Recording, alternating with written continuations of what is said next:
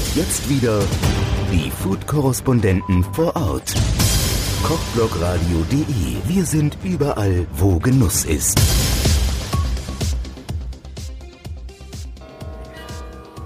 Hallo, hier ist Barbara von Eintopf Heimat. Heute sitze ich in Chauda im Museumscafé des Museums Chauda.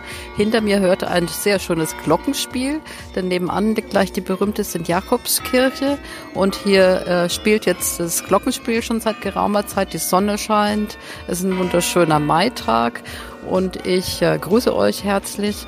Ich habe mir heute den Käsemarkt in Krauder angeguckt.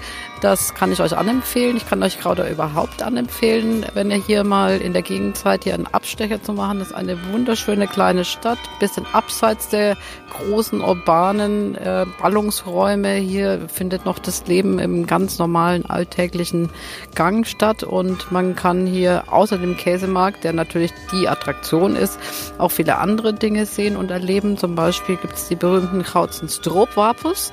Das sind äh, Sirupwaffeln, die gebacken werden, die so eine dünne äh, Schicht mit, mit Zucker zwischen äh, den beiden Waffeln haben. Es gibt hier einen Laden, bei dem man Workshops auch machen kann, diese Waffeln selber machen kann. Und wenn man die dann so frisch und knusprig und noch halb warm äh, auf die Hand bekommt und hineinbeißt, knusprig und süß, ist das ein ganz, ganz leckeres ähm, ja, Gouda-Feeling kann man hier generieren.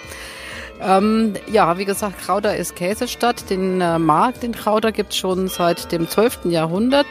Immer an der gleichen Stelle zwischen dem Rathaus und der Aude Wach. Und äh, ja, da kann man so ein bisschen sehen, wie der Käsehandel früher stattfand. Ähm, man kann auch Käse kaufen und auch viele andere Dinge. Ähm, ja, also ich kann nur sagen, kommt nach Gouda. Es ist wunderschön hier und hier kann man so das holländische, authentische Leben spüren und sich ein bisschen treiben lassen.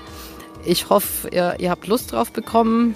Ich warte jetzt auf meine Chauder K-Soup, die ich noch nie gegessen habe. Das ist jetzt das erste Mal, dass ich die kosten werde. Bin gespannt und werde euch weiter berichten. In diesem Sinne, Totzins, Barbara von Eintopf Heimat.